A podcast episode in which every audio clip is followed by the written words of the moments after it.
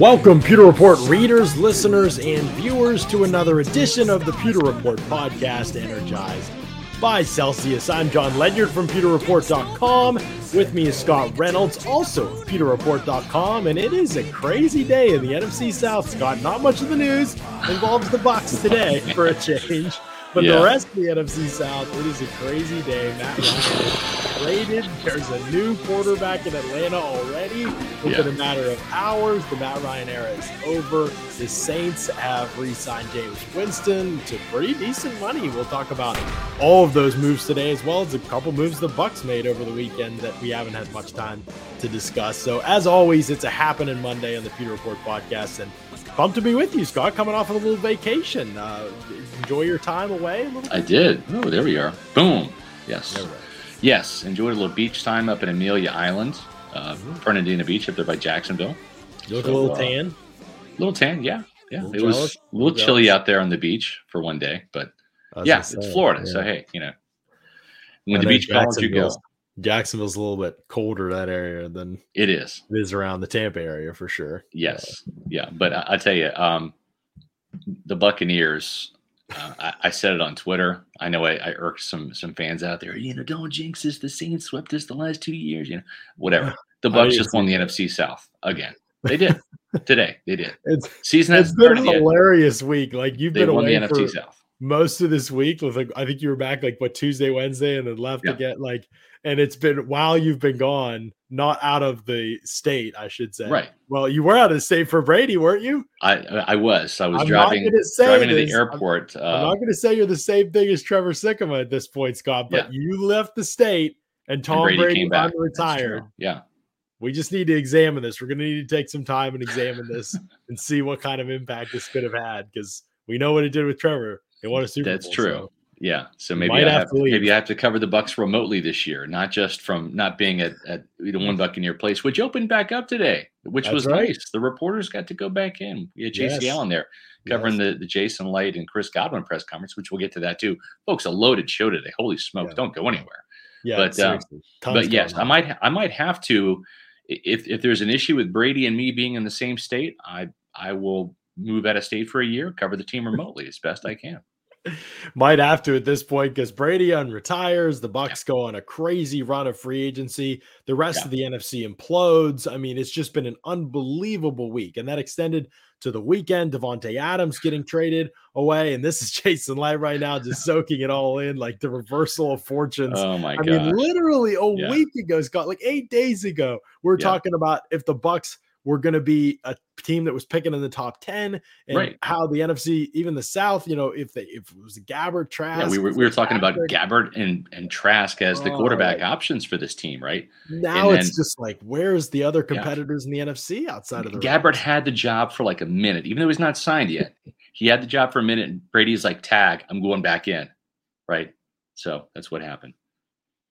Well, I think also just the fact that it hasn't just ended there, like it could have easily ended there, but basically everything that's happened since then yeah. has been good news for the Bucks. I mean, I know Cappa and Whitehead move on, and some people are frustrated about that. But if you remember back to the season, yeah. you and I talked about the free agency situation the Bucks were entering, and we were basically like, you know, this is probably like going to happen. Like, would they lose Correct. these two guys? And these are players you need to be able to replace. And now they're in a position where they feel like they're able to do that, but have kept their top guys in free agency and then added three premier players as well at positions of need. And they're not done yet either, according to Jason Licht today. So, it, yeah. on top of everything going wrong for everybody else in the NFC, in the absurd talent discrepancy right now between the AFC yeah. and the NFC, it really does feel like it's just been an unbelievable week to be a Bucks outside of the Super Bowls. It's hard yeah. to find a better week to be a Bucks fan than this one. I was on with our good friends uh, Ronnie and T Crass on WDE this morning doing a radio hit. And and I said that that given the Buccaneers' schedule this year, and, and it's pretty daunting, right? In terms of, of the teams they're going to face, right? They're they're facing the Packers, they're facing both Super Bowl teams the Los Angeles Rams, who've had their number the last three years. They're facing the Cincinnati Bengals. They're facing the Baltimore Ravens, uh, the Kansas City Chiefs. So the, the, they're they're going up against some premier teams, mostly in the in the AFC. But it's a challenging schedule, and and with Brady back, that certainly helps things. But this, right. you know, this might be a Buccaneer team that might not win 13 games this year. They might win 12, they might win 11, but I think they're going to be a better football team. Uh, we'll see what they do in the draft and how they finish free agency. But you could make an argument right now. We're kind of seeing the blueprint for what's happening. And with Brady back for a third season mm-hmm. in this offense, throw for over 5,000 yards last year, 43 touchdowns. We'll see how Godwin comes back from his injury. But the additions you talked about, John, I wouldn't be surprised if the Buccaneers take a step back, uh, you know, a game or, or two, a, a win or two in the record. So much harder. Yeah. yeah. But I think they might be a better team that might be poised for bigger things in the postseason. Yeah, I mean it's definitely possible. We'll see. I mean, again, the NFC is just not really looking that tough right now, and the draft could change some things a little bit. But yeah, we are kind of through the meat of that that transformative period of time where that, yeah. that becomes a, a, little bit more of a debate. Now, I do the Saints are still going to be tough. There's no question to me. I mean, Correct. they still probably are a wild card team. I think yeah. people are definitely getting a little bit ridiculous about how bad like the NFC South is not like one of the worst divisions ever. Like the, the Bucks are just gonna easily like they're they're sure the Panthers and, and Falcons I expect them to be bad, but they were terrible last year too. Yeah, I mean it's still gonna come Bucks, down to the, the Bucks and the Saints. And the Saints. Yeah, and the Saints right. today re-signed Jameis Winston two years, 28 million, and he yes. got 21 million guaranteed. So obviously just seven starts for him last year, and he didn't finish that seventh game, went five and two. Right. Some of those wins were, I mean, he got he got the job done in the red zone and he didn't turn the ball over. Those are the two big takeaways. Right. If you're looking for positives for Jameis, everything in between, there was obviously a lot of carrying by other guys on the team. Yeah. But we'll get Michael Thomas, and they obviously believed in what they saw because now they're giving him what 14 per basically, yeah. which is you know low end, probably not even starter yeah. money really, but it's way more, more than he got last you know year. What? So it's going to be interesting because he's coming off of a torn ACL. Now we've seen right. all the crazy Jameis workout videos, right? I mean, he can do all the crazy, wacky, you know, bendable throwing on you know balls and and, and all the different things that he does during his interesting training regimen. But but th- that is an ACL injury, right? And it's mm-hmm. It's an injury that that 10, 15 years ago was was a different story in mm-hmm. terms of players' comeback, John. But at the same time, it's not exactly a lock that you're going to be able to come back and be the same guy that you were right right away. That's the same thing for for Jameis. It's the same thing for Chris Godwin too. And Godwin talked a little bit today about where he was. He didn't. He was asked a couple times in their press conference, when is he expected to see the field again, doing football things? What's the timetable for his recovery? Each time he kind of dodged the question, said, "I like where I'm at. Uh, I'm mm-hmm. taking it day by day. I don't want to sit there and put." you know type of of, uh, of goals or or dates uh, ahead of me, and um, I, I, think that that both he and the team are cautiously optimistic that he could participate at some form or fashion in training camp, whether that's the start of training camp or the end of it or the start of the season. We'll have to see how he progresses, but but that's just something to keep an eye on with Winston. Is he does have that that ACL injury. I was doing some research last night for the Pewter Report Bucks Monday mailbag. There's a couple players like Tarik Cohen for the Bears. It's taken him two years to recover from an mm-hmm. ACL injury. Yep. And and uh, Tarik Cohen, the Bears running back. And, yeah. and then then you've got uh, Jerick McKinnon, who suffered back to back injuries to the same knee in his first two years with the 49ers that derailed his career. The Bucks were actually interested in McKinnon, who is a running back that's out there, John. We'll talk about the running backs in just a minute, but he's a running back that you mm-hmm. and I mm-hmm. both like for what he did in the, the postseason with the Chiefs as a runner, as a receiver. Right. And big fan. Yeah. And and uh, he's just now getting back to that player that he mm-hmm. was mm-hmm. when the 49ers signed to a big deal when he left Minnesota. And actually the Buccaneers were in on Jerick McKinnon at the time. They just couldn't meet that price threshold right. that the 49ers were. But you know, we're, right. we're talking about Leonard Fournette visiting the Patriots today, John, and mm-hmm and I don't think that they're they're going to be able to meet his price demands. I think that's in the neighborhood of five to six million, but might be a leverage move for yeah. Lenny. We'll see. Right. We got to talk about the whole running back situation. We will in a second here. Let's finish up on the NFC South. Before we do that, Nate Pitts, watching from the hospital, just became a dad for a fourth time. This live stream is getting everything on TV all day. Awesome. Congrats to Nate and the family, baby Pitts. Uh, that's exciting Nate. stuff for sure. Four times. I'm twice wow. here, man. That's uh, that's tough. That's yeah. uh, it's awesome though. There's nothing better than that, no question about it. John, the, the problem is, is once you get past two kids, you're locked into zone coverage. You can no longer play man, right? That's right. Well, we're locked into two, so they're that's what I'm always saying. Be able yeah. to play zone. I guess. I know, but I'm just speaking for people like me with four kids. It's you're strictly in zone now, and trust me, there are holes in zone coverage. So. Uh, and congrats on coming back. Just me, Pooh Shimmy. First pod since the Rams hey. lost. really just me, Pooh Shimmy took it bad, but no, Brady coming back now. He's he's back in the fold. So excited yep. about that, obviously. Let's talk about this NFC South division yep. just a little bit, Scott. I had just jotted down real quick, like who's on which roster, just offensively, not even looking defensively right, right now, uh, because I know some changes are still coming, and they're probably still coming offensively too. But you've got yeah. Tom Brady, you've got Jameis Winston for the Saints, and then yep. you've got Marcus Mariota for the Falcons. The Panthers could be a rookie in the mix, probably will be. Sam right. Darnold, maybe they trade for Jimmy G. I, I frankly, I kind of doubt it. I don't think yeah. that's going to happen, but we'll see. Um, Alvin Kamara, running back for the Saints. Obviously, the Falcons re-signed Cordarrelle Patterson. Yeah. They've got Mike Davis there still. The Panthers have McCaffrey for now. I do think I think he's going to be traded before the season starts. He might be a yeah. draft day trade or something. We'll I see. Agree and then Chuba Hubbard is there as well. So yep. uh, the Bucks don't have any, you know, all uncertainty running back. We'll talk about that in a second. At wideouts, where this thing gets out of control, Bucks have Mike Evans, Chris Godwin, Russell Gage, Breshad Perriman, of course, Tyler Johnson, Jaelon Darden, Scotty Miller still in the fold as well. The Saints. Michael Thomas is back, but he missed a year and was hurt a lot the year before that, to be honest. So we haven't yep. really seen Michael Thomas at his himself for two years now. Running uh, the Marcus, slants running those slants.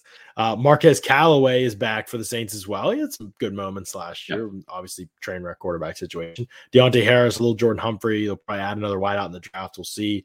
Um, and for the Falcons, it's just ridiculous. Olamide Zaccheaus is their top wide receiver. Frank Darby, Christian Blake, and Chad Hansen. Just ridiculous.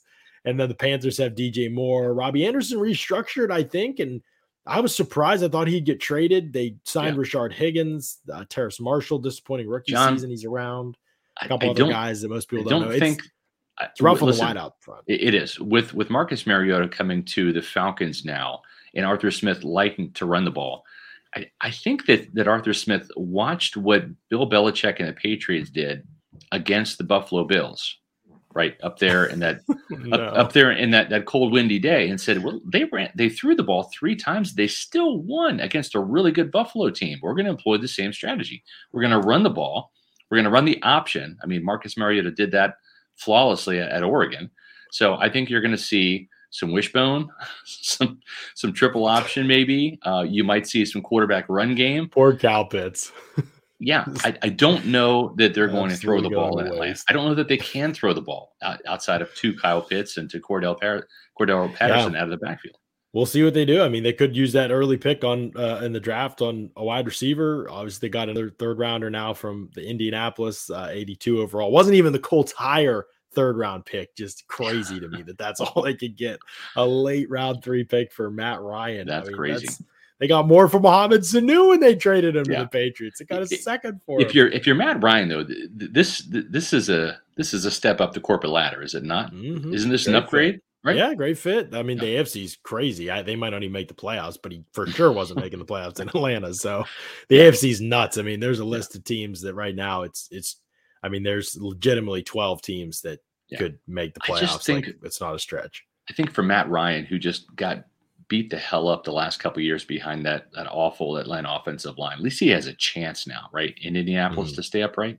Yeah, I mean, he's got a chance to stay upright for sure, no question. And, and in Atlanta, I'm not sure that that is going to happen. They've also got three question marks on the offensive line. Uh, I didn't even mention the tight end situation. Obviously, Atlanta's doing well there with Pitts, but that's the only position in which they're even in contention for the top position in the AFC at any spot. I mean, they've got Chris Lindstrom at right guard, and Jake Matthews is solid at left tackle. The other three O line spots, they've drafted a ton of guys. Nobody has stepped up. Everybody has disappointed yeah. so far that they've drafted. McGary. They are they are maybe the worst roster in the NFL, and the Panthers are not far behind them, in my opinion. Yeah. With no answer quarterback and really none seemingly in the cards for them either. So it's a mess in Tampa Bay, clearly, especially if Gronkowski comes back, Shaq Mason coming over in the trade.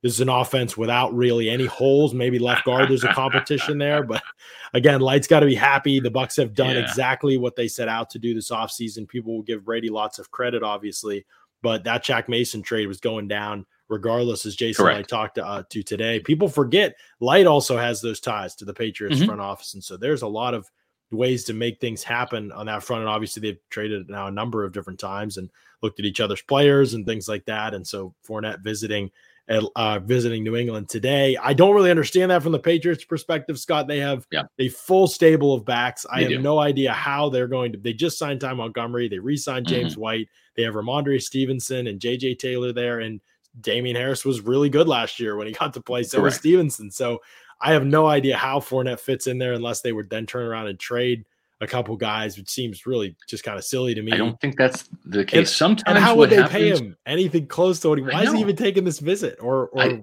I think I it's know. a leverage move. Sometimes the agents will work with teams and against other teams, and sometimes it's like, hey, can you bring my guy in? Do me a favor, make it seem like there's a hot market for him. Bring him in for a visit, and and then I'll help you with this re-signing here and there. That's that's just the the the dirty cloak and dagger business of how the agent front office games work sometimes. Mm-hmm. So uh, I just know that from personal experience. I, I know that there have, in talking to some agents, there have been players in the past that have visited the Buccaneers that had no interest in signing with the Buccaneers. It was literally just a leverage play, and I mm-hmm. think I think Leonard is just trying to drum up some some interest in himself from the Buccaneers or from another team by taking a visit. Sometimes that's what happens. I'm not saying that there's no interest in the Patriots, but like you said, John, their their stable seems full. Mm-hmm. Um, th- this is a player that clearly wants double what he made last year, if not, you know, maybe a little bit less, but somewhere mm-hmm. I think in the neighborhood of five, six, seven million dollars is what Leonard Fournette yeah, thinks I mean, he deserves. And when Rashaad Penny on the back of like six games gets 5.75 million yes. per, and I know it was only a one year deal, but you're in your Leonard Fournette, you're like, I've been doing this for five years, you know, being solid at least, for, you know, and, and coming off a solid year, like Exactly. You're looking for at least six to seven. And I'm not sure where he's going to get that, but if he gets that in New England, I'd just be floored. I don't understand what they yeah. they just have too many guys. But here's the thing, Scott. You were wrote today in Monday Mailbag, which I think was a good point. Um, and I that the Bucks, their interest in Leonard Fournette, they have questions, I guess, in terms of their interest. There may be like a limit to how far they're willing to go. Mm-hmm. Brady obviously would like Leonard Fournette back and makes complete yes. sense from Brady's perspective. He's worried about winning in 2022. There are really no other running backs out there that can do, you know, that are even capable of filling Fournette's role in free mm-hmm. agency. We'll talk about the names in a second. But Brady's perspective is like, I want to go win the Super Bowl this year. And Leonard was right. improved in pass protection, improved in yes. the receiving game. And that's where the position really makes an impact, as Brady knows from all his years in New England working with players at that at that spot and what they've done in the passing game. The Bucks know that too. I think they just feel like maybe there could be better options, but there really aren't. And free agency is kind of a tough spot to be in if you're the Bucks because you don't want to overpay for Leonard, but there really just aren't that many guys available. And now you're in a win now window, and you don't want that guy to be screwing up like it was in year in 2020 for most of Correct. the year until Leonard seized it at the very end. Yeah. But that guy was and, screwing up, and I mean the running back both spots were screwing up in pass game all year long. And so really yep. the playoffs things got a little bit better, but it was a mess in 2020 and they don't want that again in 2022. And you're right, John. And the other thing too is keep in mind to Leonard's credit, he beat out Giovani Bernard, who was really signed to be that third down mm-hmm. back for the Buccaneers. And he really became that lead guy that could play on first, second, and third down. So there's a lot of value. He knows the offense. He's been in it for two years. He's got the chemistry with Brady. Um, it, it seems like a seamless fit. It just comes down to the fact that if you look at the Buccaneers offense, and I'm not t- telling this to you, John, you know this, mm-hmm. but to our viewers and listeners out there, this is a pass first, wide receiver driven offense. The third wide receiver, right, Russell Gage, is making $10 million a year. Mm-hmm. They don't want to pay any running back $5 million a year. Right. That just goes to show you do they need a running back? Yes. Do they want to, to run the ball? Yes, they do. Do they want to have that running back pass protect and catch passes out of the backfield? Absolutely, it's a must. But in terms of the value, the salary cap dollars and cents portion of it, the number three wide receiver is making $10 million. The number one wide receiver is making $20 million. The next guy is making $16 million. That's Mike Evans. So you can see where they have their money, where they put the value. The running back position, it has become a dime a dozen. I still think there's value in Leonard Fournette. I think what the Buccaneers are hoping is just like last year, you play the waiting game, and and maybe Leonard says, okay, I'll take my 3.25 million again and try to win another ring. You know, there are some other cheaper options out there for the Buccaneers. Uh, Mikey asked with the super chat, we appreciate that. Could this be a smokescreen? He'll fly over to Buffalo while he's up there. Maybe. It's Leonard and his agent's job to go out there and try to drum up some interest. But as we talked about with Jerick McKinnon, that could be a possibility for the Buccaneers uh, as as a, a, guy that can catch the ball out of the backfield. He could be a very cheap one year prove it league minimum veteran signing. Darrel Williams was was a player who played with Fournette at LSU, caught the ball extremely well this past year for Kansas City. If, if you remember, they, they picked up uh, a running back from the Chiefs. Mm-hmm. They, they, they like the Chiefs' offensive players. They brought uh, Felder, the tight end, over as well. So one of these guys, with Clyde edwards helaire being the man out there in Kansas City, one of these these Chiefs running backs might surface as a one-year league minimum prove it type deal, and and we'll see. Um, that Williams and McKinnon are are two names to keep an eye on. Yeah, the, the whole situation with the Bucks running back thing is fascinating because you're exactly right, Scott. This is clearly they can talk all they want about. We're gonna run the ball more this year. They do this yep. every year, Arians and his coaching staff. But yep. like the proof is in the pudding. Like you do not have anything invested in running backs, right. and you don't have much more time or money to invest yeah. in the position. And That's if right. you look at the options that are out there right now, Sony Michel, okay, uh, you know he's a fine yep. rusher but he's never been an impact player in the passing game. Correct. He's a good pass protector. Yep. He's never been an option. He's going to want option. five million. And the thing is, is whether it's Leonard Fournette, whether it's Sony Michel, whether it's Melvin Gordon, those are three good names and really good fits for the Buccaneers. But well, it's interesting. You're just not going to pay that that type of money for a running back. And the yeah, the pay could be a factor for sure. Now, you know, Brad's projection for Michel was well under was about actually about in the like two and a half per year range yeah. or, or lower. So maybe he's to be had for lower. But again, no impact in the passing game from Michel outside of right. pass protection. Melvin Gordon, no impact, and even when he's had catches, PFF has him. He is the in the zeroth percentile of receiving grade for yeah. the running back position. So you were talking about a guy who yes won't do much with it. Nothing else, it. right? Fine rusher, fine yes. rusher. I mean, honestly, so you they are there are options to splitting up the role again. Right. For sure. Like they did in 2020 with yeah. hopefully more capable third down options right. than they had and, that and, year. And John, Giovani even Bernard, in 2019, where it was about a 50-50 split between Peyton Barber and Ronald Jones. I think mm-hmm. I think Bruce Arians is comfortable with that. If he can find a couple guys that can do different things to to get this going. And you know, this this is a draft class that actually has a ton of really good running back fits, guys that can catch the ball, that are good in pass protection, that can be role players. Maybe not the lead right. guys. Maybe there's you know, there's Breece Hall. He's kind of a lead back kind of guy. Maybe Isaiah uh, Spiller, who the team is showing some interest in. Sure. He's no a good question. receiving back. But but I think that there's a lot of good running backs in this year's draft class. You guys, uh, you and Matt talked about Rachaad White out there at the combine that had met with him. Dameon mm-hmm. Pierce mm-hmm. is, a, is a good pass protector. Uh, he can run and catch the ball as well. We've talked about Tyler Allgeier. John, you and I like that Max Borghi as a late day three guy. So there are some running backs out there in the draft, right? That I think they're they're they're definitely going to partake in one of these guys, if not two. But I think finding that free agent running back, whether it's Fournette or somebody else, that's a must for mm-hmm. Brady.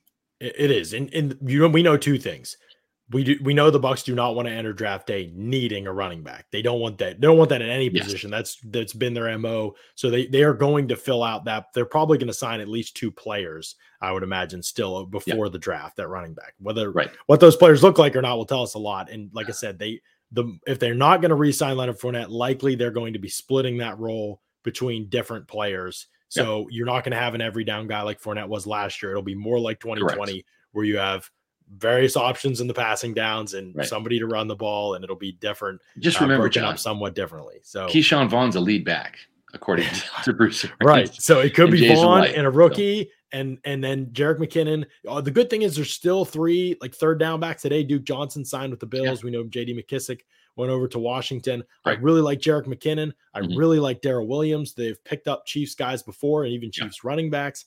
Le'Veon Bell was with the Chiefs for a Correct. while. Uh, Darwin Thompson was on the Bucks yep. practice squad. He came over from Kansas City. So I like either of those guys as third down back signings. Would be great if they're not bringing Geo back. I'd be fine with that. I kind of like the other two more than Geo, to be mm-hmm. honest, at this point. Yep, but the feature too. guy is going to be tricky. And here's the big thing, Scott.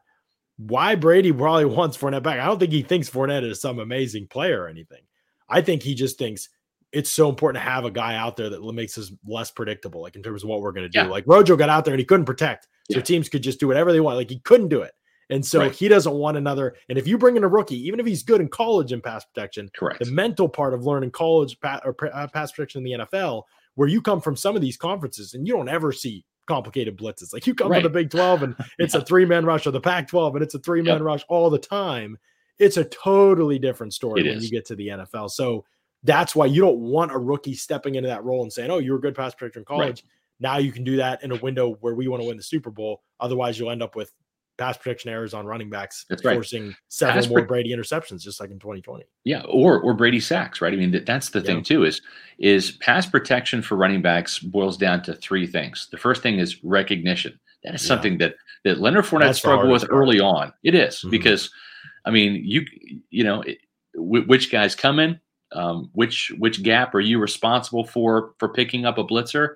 Um, so that, that's the that's the first part. That's the area that Fournette struggled in in 2020, but got remarkably better in in 2021. Once he knew the pass protection scheme and got it down. Rojo never got it right. The second part is is the want to. It's the uh, I- I'm basically going to be flat footed, and I've got a screaming Mike linebacker or or a nickel corner coming off the blitz or off the edge Mhm. On a blitz or a safety, and and I get to sit there and be a brick wall that that Mack truck is going to run into, and and I can't give ground, right? So the Right. want to is part of it as well. The third part of it is is the size, right? It's like it's great to have the want to, but you, you have to be able to have enough size to actually stop that Mack truck before he Mhm. gets to Tom Brady. And and there's some running backs out there that have the want to, and I don't know how he did it, but Warrick Dunn at like 190 pounds soaking wet was one of the absolute best, Yeah. mainly because he took out players' knees, right? Mhm. And so that was the thing. It's like there was enough film about Warrick Dunn where he would go and and just chop and cut linebackers down at their knees. And all of a sudden, those linebackers come screaming in and they start tiptoeing because they don't want their knees or their shins taken out by Warrick That's right. Dunn. Yep. So it's the identification, it's the want to, and it's the Mhm. size. And those that that trio combination coming out of college for rookies is very rare.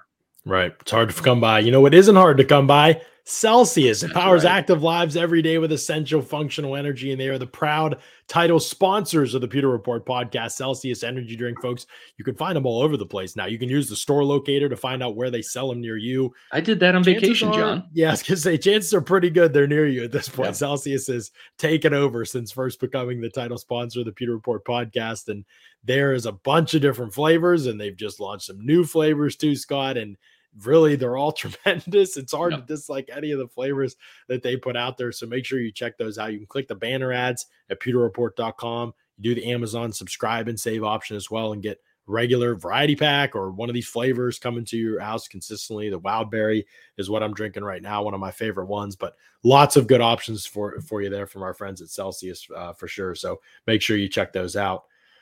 All right, Scott, uh, we got to get to some of these super chats because I, I don't want to uh, gloss by these. Uh, Chris asked when we appreciate this five dollar super chat. Chris, watching with my two grandkids here with the Bucks draft David Ojabo. If he was there, at 27, Ojabo tore his Achilles uh, when he was uh, uh, doing his workout as pro day this past week. Um, I don't think the Bucks would have drafted David Ojabo if he was healthy. Um, at 27, again, I know people are still kind of floating the idea of an edge rusher to the Bucks in the first round. I just I don't see it at all. Like uh, they just signed Shaq Barrett long term. Anthony Nelson made progress. They drafted JTS in the first Yeah. round last year. Then are super excited and high on him as they should be. Uh, maybe they draft one later, but I don't see it go happening in the first round. I think it would be totally stunning to me if it happened, especially an injured player. Yeah, yeah, especially an injured player, right? If a healthy David Ojabo is there and they valued him, if he was high on their board, that might be a different story. And I know that they do like him, or at least they did before he got hurt. But like you said, John, that's a luxury pick. This is still a Buccaneer team that has some holes.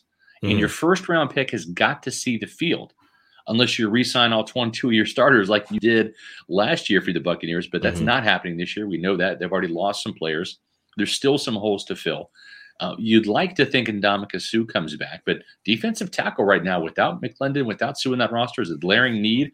This Mhm. team will probably re-sign Rob Gronkowski. That's what I'm hearing. That Gronkowski wants to to come back. Uh, he's he's mulling it over and thinking about how much he wants, which that could be a little bit, bit of a bone of a contention because he he had a better year last year than mm-hmm. he did in 2020, John. So he probably deserves a raise.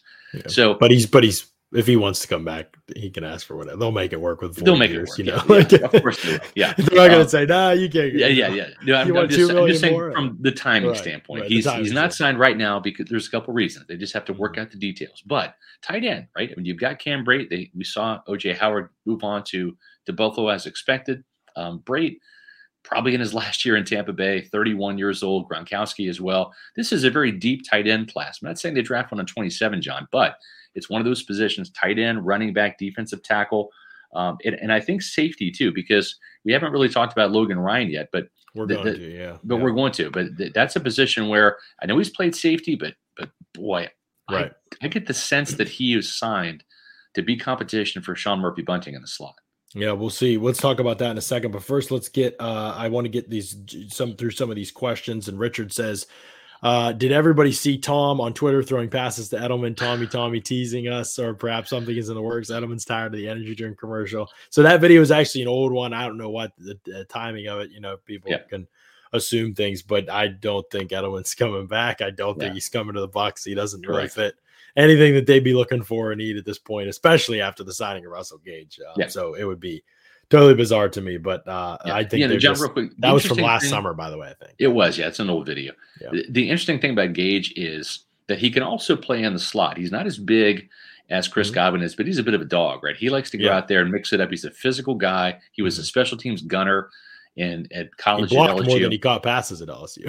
Correct, exactly. Be, yeah, be, yeah, because of the running game and those running backs that, that they had there at LSU, and and so with Chris Godwin, uh, you know, we'll see. We're hopeful. We're crossing our fingers. He's ready to go by the start of the season. Mm-hmm. The fact that he can play some of the slot is huge because he has that that ability when Godwin's healthy to be that Z receiver but he can also be a slot receiver as a starter if necessary, if Godwin needs a little bit more time to get ready for the start of the season.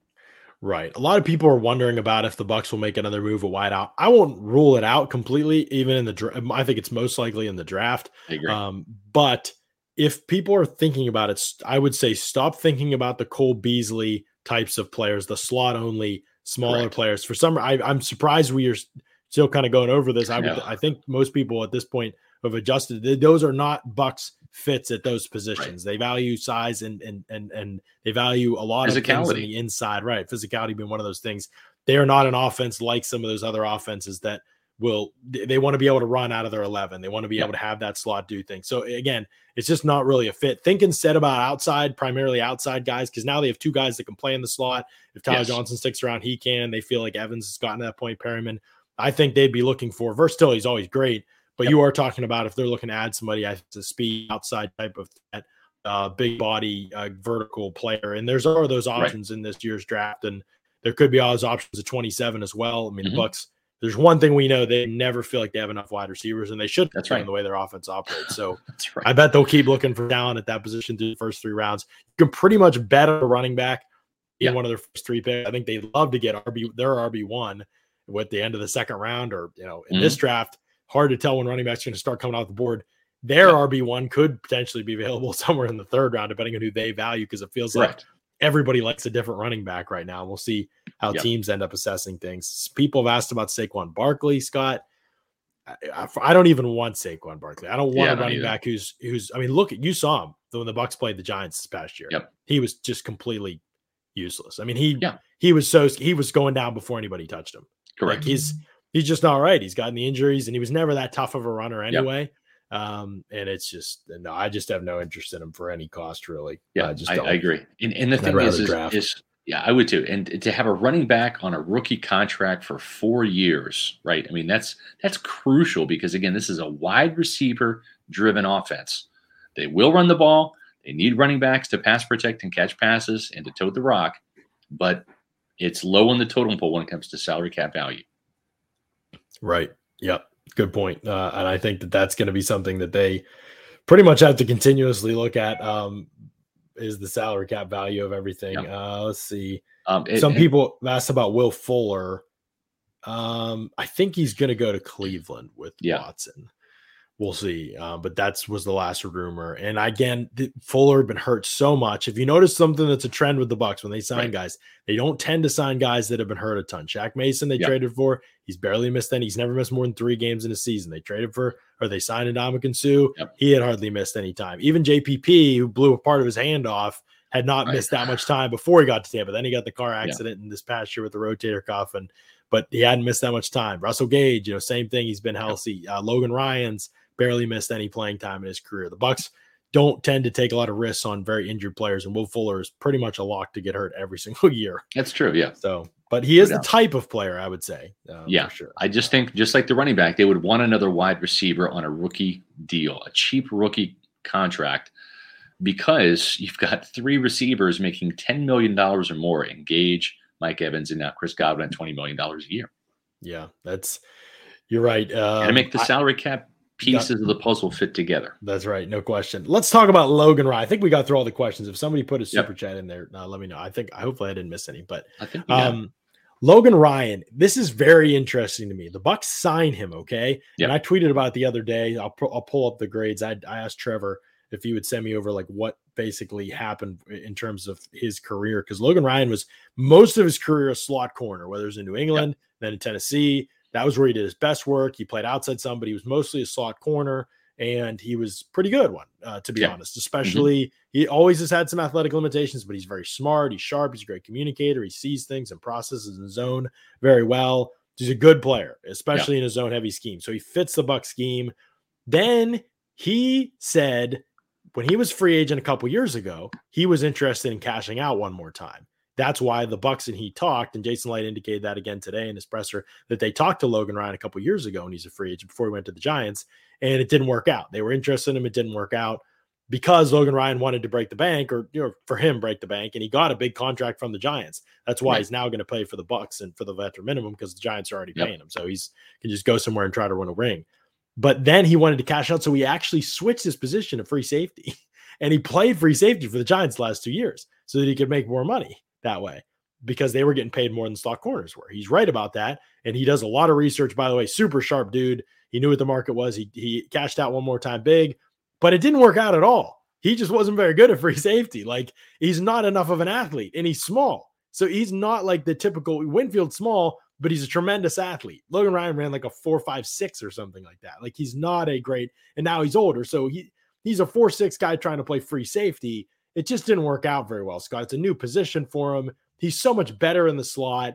Now you come to the Bucks, and it's like, okay, well, Winfield's a free safety. They lost a strong safety, but Logan Ryan's never really played strong safety. Certainly good on a lot of scrimmage, good tackler, good run defender. Where he's always hung his hat on that, but he's not really been out there as a strong safety. He's been out there as a slot corner, and those things have been exercised that way. But he's not really been a heavy box player like Jordan Whitehead was.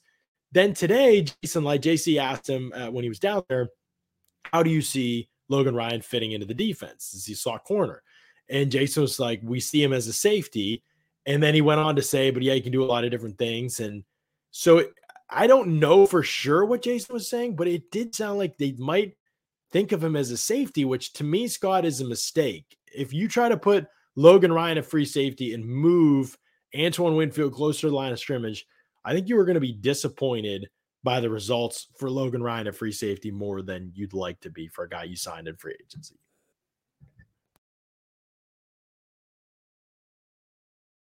I, I think the real answer is, is to, to clone Antoine Winfield. I think that's the thing is to fi- find some type of contraption or machine, some type of scientist that can go clone him.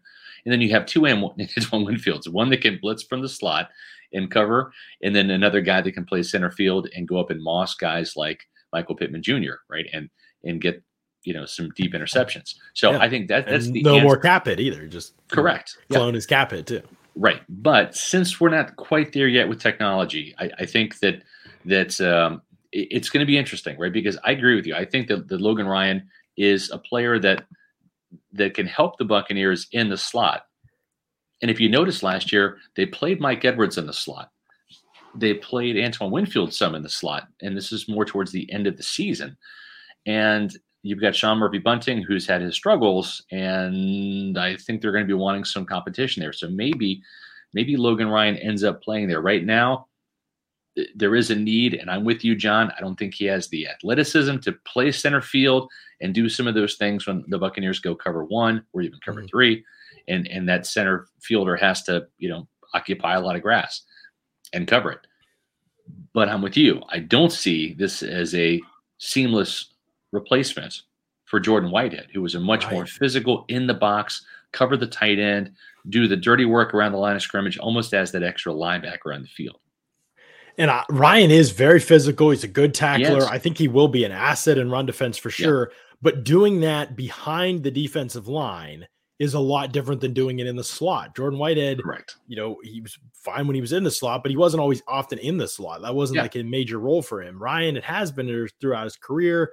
He's been great in those areas of the field, the short underneath zone spots. So there are certain some certainly some things he can do that mirror what Whitehead does, but it's just a totally different story if you're asking Logan Ryan to just step in and play strong safety this year. Like that's yeah. just not what he's done really throughout his career. Even if you think about him in New England all the time he was there, he was almost always the fifth defensive back on the field. He was not right. out there every single snap for the strong safety. They always had strong, right? It was Patrick Chung and him for years. Like Patrick Chung was a strong safety, right. and then they'd have Duron Harmon as a free safety, and obviously the starter would be McCourty, and they would play those three safeties, and then Ryan would play in the slot, and that's how it worked.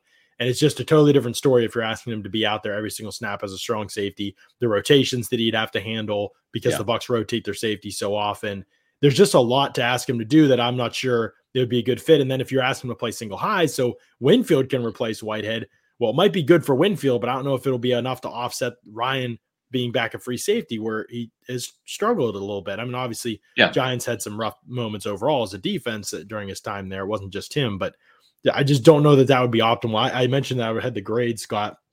Now it's per Pro Football Focus, so if you don't like their grades, okay. But uh, you know, I often don't either. But I actually checked this with a lot of like people who've watched Logan Ryan in New England and right. with the Giants. Here is how he's graded in the slot versus being at free safety since 2019 season. In the slot, he has a 66.9 grade. That's above average, good corner in the slot. At free safety is a 42.8 grade. That's abysmal, poor. Right. Here's how he is graded in man coverage in the slot versus zone coverage in the slot since 2019 season. In slot in the when he's in the slot in man coverage, 47.8 grade. When he's in the slot in zone coverage, nearly a 70 grade. So he's a very yeah. good zone coverage slot corner. That is what those grades tell us. There's no question about it. He has been way better in the slot, way better in zone coverage. If the Bucks use him in that role, this is a home run signing, in my opinion. I agree. They're getting him for a vet minimum. He's I a agree. great communicator. He's a great person. He's a leader. He's everything they want in the locker room. He's not too old. He's not washed yet, or any of that stuff. But you have to use him in the right way. If you use him as a free safety, this is going to go very poorly, in my opinion. So we just have to I'm with you. see how it happens. And and I think the guy, and sometimes, and this is what what Raheem Morris and Mike Tomlin, when they were the defensive backs coaches, and of course Tomlin, uh, or I should say Raheem Morris was a protege under Mike Tomlin, but Mike Tomlin was famous for saying when he was the defensive backs coach here, you know, you got your Ronde Barbers, you got your Brian Kellys, you got your your John Lynch's, your Dexter Jacksons, but mm. but but it's the the guys at the back of the bus that end up kind of driving the bus, right? You, you want to to uh, increase your competition from from the ground up. And and I, I look at Ross Cockrell and, and you look, John, at how he kind of fell out of favor a little bit because they were playing Mike Edwards in the slot and, and Winfield down the stretch. And we didn't see Ross Cockrell much over the last quarter of the season, and or at least the hand, last couple of handful of games. So I just wonder if if this is a player because Cockrell has the ability to play safety and also nickel corner. If this is a player that that they look at as an upgrade there, and with Ryan, then you put him in, into some competition with Sean Murphy Bunting in the slot. But I, I think that that Logan Ryan, when it comes to a roster spot, might be taking Ross Cockrell's job. We'll see how it all shakes out. Well, that would be a real upside. I mean, that would be wild. Uh, you know, again, I would think that they signed him as planning to have him in their in their top five DBs in some capacity, yeah. whether that's strong safety, free safety, or pushing Sean Murphy Bunting and taking over that nickel spot.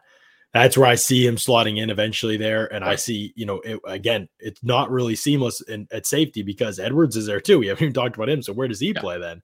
If if Ryan's going to play one safety spot and and Winfield's going to play the other. Does he just continue to be the third safety? Is he going to yeah. be out there more often? You they don't what? really view him as a, a nickel. I just so. wonder if Todd Bowles doesn't do some mixing and matching and almost looking at at you know at a game by game who's who's playing in the slot who's the slot receiver we have to cover and is Sean Murphy Bunting the best guy for that is it Mike Edwards is it is it Logan Ryan and I just wonder if if uh, instead of of having kind of like a a generic approach to this is how we're going to play teams in the secondary if a guy like like Logan Ryan can bring some flexibility and we already know that Mike Edwards has some flexibility and so does Antoine Winfield Jr. If if these guys don't almost become jokers where they have different roles to play in different hands that Todd Bowles wants to do and and maybe that makes the Buccaneers secondary a little bit less predictable. We'll see. Yeah, it's certainly possible. It's going to be very interesting to see how things shake out in the secondary for sure because that Logan Ryan signing feels like it could be a really important one. We've been talking about them getting better at the slot position for yeah last two years, Scott, and so I'm encouraged if that's the direction. But it, I don't know, Licht was unclear today. Let's just wait and see what happens. But if they don't add another safety, then we have our answer. So the draft is going to be key. I don't think they'll yeah. add another one in free agency. Well, really, I tell you, John, there there is a safety that that I mhm. think the Buccaneers might be interested in. And uh, we're not going to give anything away right now because we have our new Pewter Report Buck seven round mock draft coming out tomorrow. So check that out in the afternoon, and um, and we'll see who the Buccaneers select. Uh, w- one thing about selecting uh, when it comes to you know we talk about salary cap and finances and all of that, and and you know picking the right players in free agency. Well, folks, when you're looking for financial help, when you're looking for a company to to invest your finances in, uh, there's one selection that you need to have in mind, and that's our, our folks and our friends over there at Immuni Financial. At Amuni Financial, we help you live in the now. Dude, congratulations! We're so happy Thank for you. you. Thank you. And even though the now may feel very different, you still need to plan for the future. How's retirement treating you? Oh, just fantastic. I know I say it all the time, but you really got to come up to Colorado. Let's do it. All right. Yeah. We can help you develop that plan to keep you on track so you can still prepare for tomorrow today. Amuni Financial. Plan ahead, stay ahead. Folks, there is an Immuni free webinar coming up this Wednesday. You've heard me talk about Immuni Financial and how they can help you when it comes to advisory services, brokerage services, legacy retirement planning, investment banking, annuities, insurance. This is your chance to, for free, log in right from your home or work on Wednesday, March 23rd. That's this Wednesday at 12:30 p.m. We're going to have this information on our Pewter Report social accounts as well. But sign up for it. It's free. It'll last about an hour. It's perfect time to do it during lunch. Go to immuni.com backslash seminar and sign up. It's free. And you'll see David Polkinghorn, Mark Donahue, some of the experts at Immuni Financial give a seminar live that will be carried on the web. And there's a lot of things going on in the world right now. If if you're unable to attend one of these these seminars in person, this is the time to do it. It's a Zoom meeting, March 23rd. That's this Wednesday at 12:30. And uh, listen, this is a world where energy and commodities, as well as, as financials, uh, there's a lot of turmoil right now with the geopolitical situations going on. But a lot of the answers will be um, given to you in terms of what you can do to take advantage of the situation to protect your assets. And the good folks at Immuni Financial can do that. So we encourage you to sign up at immuni.com backslash seminar. It's free. It's a webinar on the web that streams 12:30 this Wednesday, and uh, it's done via Zoom. So be sure to check that out. All right, Scott, we've talked about these rosters a good bit, the quarterback changes that have happened in the NFC South, and there are obviously a lot of those. Uh, the Panthers one perhaps still uh, upcoming. We've talked about the Bucks running back situation as well and what we think happens there. Before you wrap up the show, what other moves do you think we can expect this week? You mentioned Rob Gronkowski and the possibility of him getting uh, a new contract there, uh, maybe this week even. We'll see. What else is on the rise? And the Bucks obviously need a swing tackle. Josh Wells is still out there, and I I believe some of those deals will be more formalities. It has been a little bit stunning how few Bucks free agents have signed somewhere else. OJ Howard, which was an obvious one that he was going right. to be moving on. It felt like signed with the Bills, and then Alex Cappa and Jordan Whitehead were obviously going to be quick ones to go out the door, and they did. Um, Cappa to the Bengals and Whitehead to the Jets. But really everybody else is kind of just not doing anything. we barely even heard about a yes. visit today. Leonard Fournette visiting the Patriots. The first interest we've heard in any of those. The rest of them, Jason Pierre-Paul, I believe the Cowboys they were talking, but now the Cowboys are trying to get Za'Darius Smith. Yeah, along with some other teams, and Pierre-Paul's not healthy. But Suh, Gholston, Fournette, and Gronkowski are kind of the big ones out there that people are wondering about. Yeah, and um, I, I, think that the biggest thing for the Buccaneers is they want to get Gronkowski and Suh back. I think those are the next two that they really want to get uh, done uh, because it's just those are the biggest question marks right now. Mm-hmm. Uh, I know running back is, but this draft is is full of them. There's still some backs out there. I think they want Lenny back for the right price. I know that Tom Brady wants Lenny back, almost maybe even more so than some of the coaches do. But but uh, I, I expect that to happen if if nothing comes to fruition with Fournette and his market value. But yeah, I, I think that Gronk and Suh uh, are the next two targets for the Buccaneers to to re-sign. I don't expect those necessarily to happen next week, though. I think that if Suh is mm-hmm. going to come back, it's going to be for the Buccaneers. The same with Gronkowski. That affords the Buccaneers a little bit of time to see if they can maybe get Fournette back and, and what else is out there in terms of value. Um, Jason Licht, like you said, John, he's not done today. He's mm-hmm. still you know, filling out his bracket of free agents, for which ones uh, he still wants to sign, and and there might be a couple Cinderellas out there, right? The Buccaneers always looking for value, and keep in mind Tom Brady's back, so that's the situation, John, where uh, it, the March Madness has already begun, and I'm not just talking about college hoops. I'm talking about mm-hmm. with the Buccaneers. This was a wild first week. This next week could be wild too. We'll see, but I yeah. think right now they're they're doing some bargain hunting because they know they're going to have to pay Suh. They know they're going to have to pay Gronkowski. Those are going to be more their blue chip guys, and so I think they're going to be looking for some bargains right now. But but listen, uh, as as we all know, uh, March Madness uh, is not really reserved for the Buccaneers when it comes to free agency. It's mostly reserved for college basketball, right? And madness has officially begun.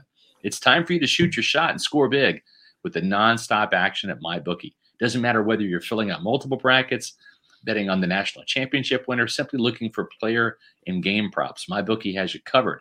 Sign up today at MyBookie. Use that promo code Pewter to secure a first deposit bonus up to $1,000. It's simple. Put $200 in and play with 300. Just use the promo code Pewter to claim your bonus. College basketball, the NBA, UFC, no matter the sport, no matter the minute, MyBookie puts the action in your hands with live in game betting. And with the choice, thousands of lines and odds to pick from, you can turn on any game day into a payday. Bet anything, anytime, anywhere with MyBookie. Some people want to know about predictions for other outside free agents the Bucks may win, bring in, and and honestly, they may bring in some more outside free agents. That's not off the table at all. Yep. But the priority is going to be bringing those people players back that you described, Scott. We talked about running back options. That could be one of the first outside free agents that you see the team bring in next. There aren't a lot of other uh, to positions to me where I see them signing other outside free agents. Certainly, defensive right. tackle could be one of them because even if Suh's back, there's still probably two openings. Gholston mm-hmm. may be one. There's still probably another opening. The draft class is top heavy. There may not be a top guy there at 27. Yeah. Is anybody fit in terms of what they're looking for? Pass rush ability. Matt Ioannidis signed. Larry Ogunjobi mm-hmm. did not pass a physical, so right. he's up in the air. There really just are so few options. If you can there rush are. from the inside, you usually don't hit free agency, and that's kind of what we've seen. Or you don't last very long if you have. Yeah. So, is there like potential for some hybrid types in Tampa Bay? Like, can we think about that? Like guys that might be able to play inside outside. Obviously, Za'Darius Smith being kind of the peak example of that. There are not a lot of mm-hmm. names like that out there on the market right now. Yeah. And they typically don't stay very long when they're out there. Calais Campbell has been an inside outside guy. He's been able to do a little bit of both. Has history right. there, but he's older. And again, do you want to get yeah. younger at some point on the D line? If you do, you might not be able to do it in free agency though, Scott, because there just are not a lot. I mean, you're right. And John, no you, young mentioned, options. You mentioned a guy like, like Za'Darius Smith, and and I'm not saying the Buccaneers are interested or going to sign him, but if you if you look back the last couple of years, right, even in in 2020 when Jason Pierre-Paul was healthy, he did a lot of nickel rush from the inside at the defensive tackle spot.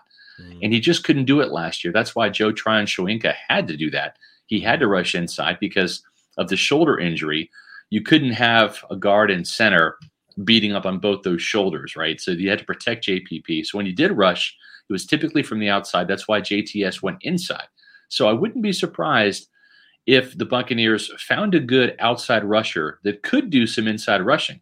Because there's a part of me, John, that I think that they want to have Joe Tryon after playing left side, right side, and, and inside last year. He he kind of didn't get better at any one spot because he played so many. I think that the, they'd love to find a home for him. I'd love to be have it be the left outside linebacker spot and and just stick him there and have him get better at that spot and, and develop into a Pro Bowl caliber rusher. Um, but at the at the same time, you need somebody to rush inside. And so I wouldn't be surprised because you mentioned not a lot of great defensive tackles out there. If there's another pass rusher type like that, like a Za'Darius Smith, mm. that that can be an inside outside guy, mm-hmm. outside mm. on on a regular down, setting the mm-hmm. edge, and then an inside guy in nickel rush situations. Yeah, and Carl Nassib could be a guy like that. We talked about right. him a little bit last week, I believe, Scott, when you weren't on the show, but he, yep. we mentioned him as a potential option, a guy who obviously played with the Bucks before. Uh, Demarcus Walker from the Texans, who played originally with the Broncos. Mm-hmm. Again, not great players, but guys that you might have some versatility with. Situationally, yeah. around a little bit, yeah. And there's some more just pure edge types. Um, Melvin Ingram's moved around some. Again, a veteran he helped out the Steelers and then went to the Chiefs, helped them out tremendously. It would be a great, he's going to be a great addition to whoever signs right. him. There might be interest in KC bringing him back since they they've got to kind of keep pace with everybody else in the edge rushers in right. that division. But those there's plenty of guys that can help the pass rush. Not a lot of guys that will eat up a ton of snaps. Like if you're going to do it, it's going to be veteran part time players. They might be on be willing to take a little bit less for a shot at a ring, yeah. or they they might not, and you might need to use void like, years because you're like looking a, at one year contract. Justin Houston, Justin know? Houston, he hasn't rushed inside at all, but yeah, another right. off the edge. You can move JTS inside situationally. He can rush. He can, he's pretty much always going to be able to rush. Yeah. you know what you're right. getting from an effort standpoint with him too. Yeah. You're always going to get all out. So adding another pass rusher up front is something I want. I've said this before, Scott. I know that the Bucks probably aren't going to do it because it's a big, it's a fairly big contract, and maybe personality wise, it's not a fit. I can't speak to that part of it, mm-hmm. so excuse my ignorance there. But if they got a player like Za'Darius Smith, look out eh, because again, Scott, you don't have to play him every snap. You hunt matchups right. with him. He's so good at rushing inside. Yes. Put him next to Vita Vea, and nobody. He's to have one on ones every time. Yep. Packers did that with him and Kenny Clark. I mean, he had 12 exactly. and a half, 13 sacks every year he was healthy. Like that's the kind of player that it again when you can rush four like that you would be totally dangerous it looks like he's looking at other teams and the bucks have yeah. not been in the mix for him and the numbers i get it you'd have to push some money to future years and and, right. and you get creative like that maybe they're not John, to do that but the thing yeah. is is is this was a rams team that had aaron donald on the inside and and leonard floyd on the outside right yeah i mean that's a good one-two punch and they still made the trade for von miller mm. and helped push him over the edge to get to the super bowl so i think yeah. that that's the type of thing that Tom Brady's going to be always pushing, poking, and prodding Jason Licht to do to go out and be aggressive like that and and and go all in with with the chips at the table. And and uh, I like the idea. We'll see if it comes to fruition. He's going to want big money. I'm not sure the Buccaneers, you know, would want to do that for really what would would, would kind of be a part time player, right? Because you've got Shaq Barrett on one side, who is you know your your former franchise guy, and you got JTS, who is your number one pick on the other. Side. I think side. you just like rotate the snaps between the three of them. Basically, I agree. Yeah, and do that. So I, I, don't know. We'll see. I mean, that's basically what Za'Darius Smith did the last couple years with Rashan Gary and Preston Smith. So, but again, I don't think that's going to happen. I'm just putting my opinion out there. One yeah. thing I think could happen, Scott, is a surprise first round pick. I haven't even told you that I think could be in the cards for the Bucks. Okay. On it maybe at 27, maybe in the second round if he lasts that long. I'm not sure. His stock is kind of vary depending on. I'm not going to talk about that today, though. Yeah, We're going to talk about that in a later show. Yeah. yeah.